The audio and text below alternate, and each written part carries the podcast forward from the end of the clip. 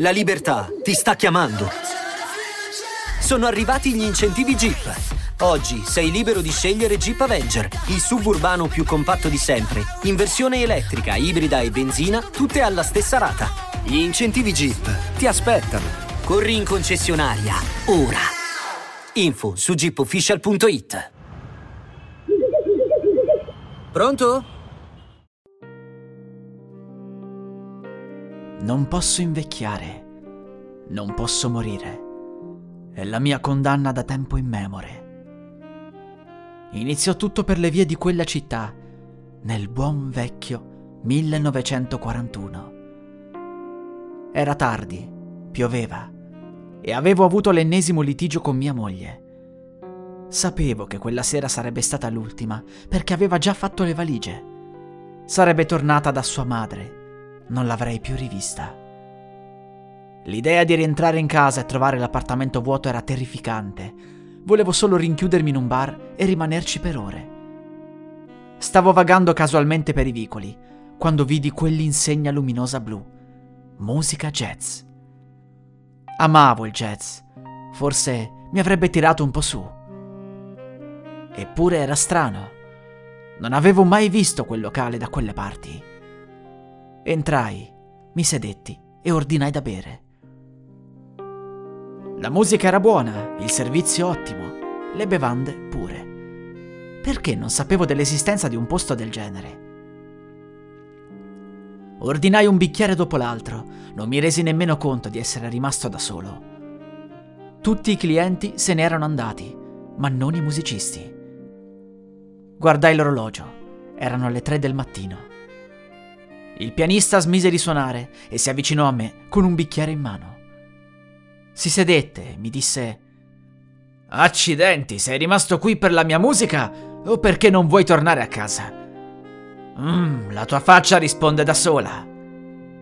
Gli risposi che amavo la sua musica, ma che sì, era perché la mia casa era ormai vuota e non sentivo in quel momento alcuna ragione di vita. Non ero certo l'unico depresso. In quel periodo c'era la guerra. La crisi economica stava da poco lasciando spazio ad una ripresa e chi non era impegnato in combattimenti o era malato gravemente o aveva servito per lungo tempo l'esercito con tutte le conseguenze psicologiche del caso, oppure era stato mandato a casa per motivi vari. Io rientravo nell'ultimo caso. Mi avevano ferito gravemente. La gamba destra non sarebbe più tornata quella di prima.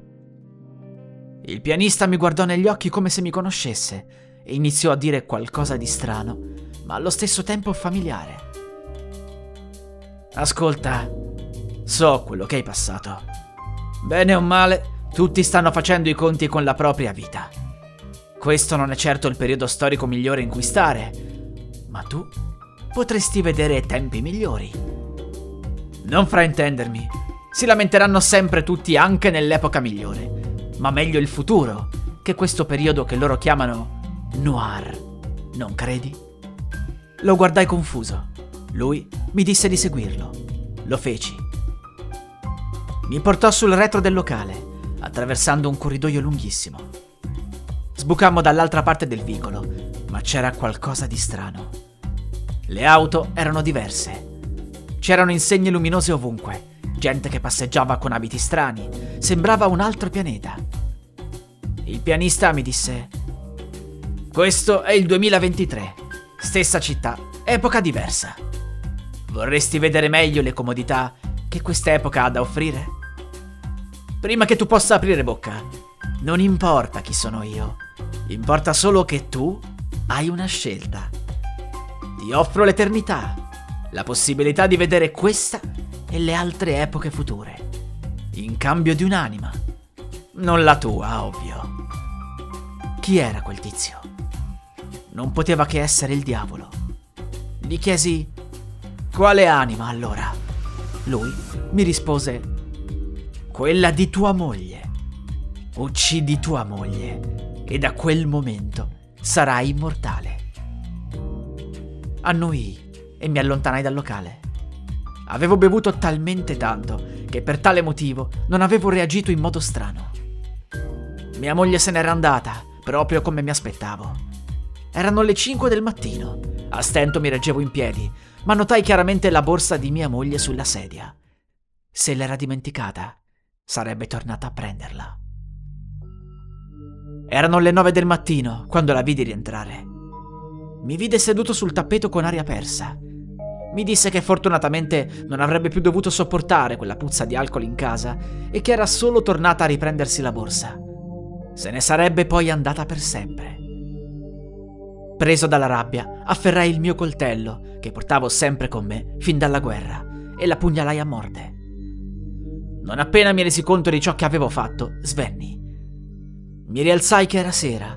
Del corpo di mia moglie non c'era traccia e nemmeno della sua borsa. Iniziai a pensare di essermi inventato tutto. Così uscii e cercai di nuovo il locale. Entrai nel vicolo, ma non c'era più nessun edificio e nessuna insegna con scritto musica jazz. Tirai un sospiro di sollievo. Era tutto frutto di un ricordo distorto. Non rividi più mia moglie, ma fu dopo dieci anni che iniziò a venirmi un sospetto. Non mi ero mai ammalato e il mio viso non era invecchiato di un giorno. Passò il tempo e ogni mese in più trasformò i miei dubbi in certezza. Ero immortale. Non fu facile perché non potevo più restare nello stesso posto a lavorare per più di un tot di anni. Non volevo insospettire qualcuno e ritrovarmi scienziati e medici intorno. La mia condizione mi permise di fare lavori pericolosi anche per la malavita locale in breve tempo divenni ricco e potente. Cambiavo identità ogni tot anni, ma capii con il tempo che quello che gli umani vogliono, ovvero l'immortalità, è solo una condanna. Il nostro cervello non è in grado di sopportare tutti questi anni e ad un certo punto entra in un meccanismo di difesa diventando apatico. Non provo più emozioni, non mi sorprende più niente. Darei qualsiasi cosa per chiamare di nuovo il diavolo ed ottenere la morte, la meritata morte. Ma lui non ha mai risposto alle mie chiamate. C'è solo una cosa che mi aiuta a stare leggermente meglio. Ascoltare la musica jazz. La musica utilizzata è Night on the Docks, Sax, Dopplerette, Inchuck Table e Ultra Lounge di Kevin MacLeod. Musica in Creative Commons by Attribution 4.0 dal sito incompetech.com.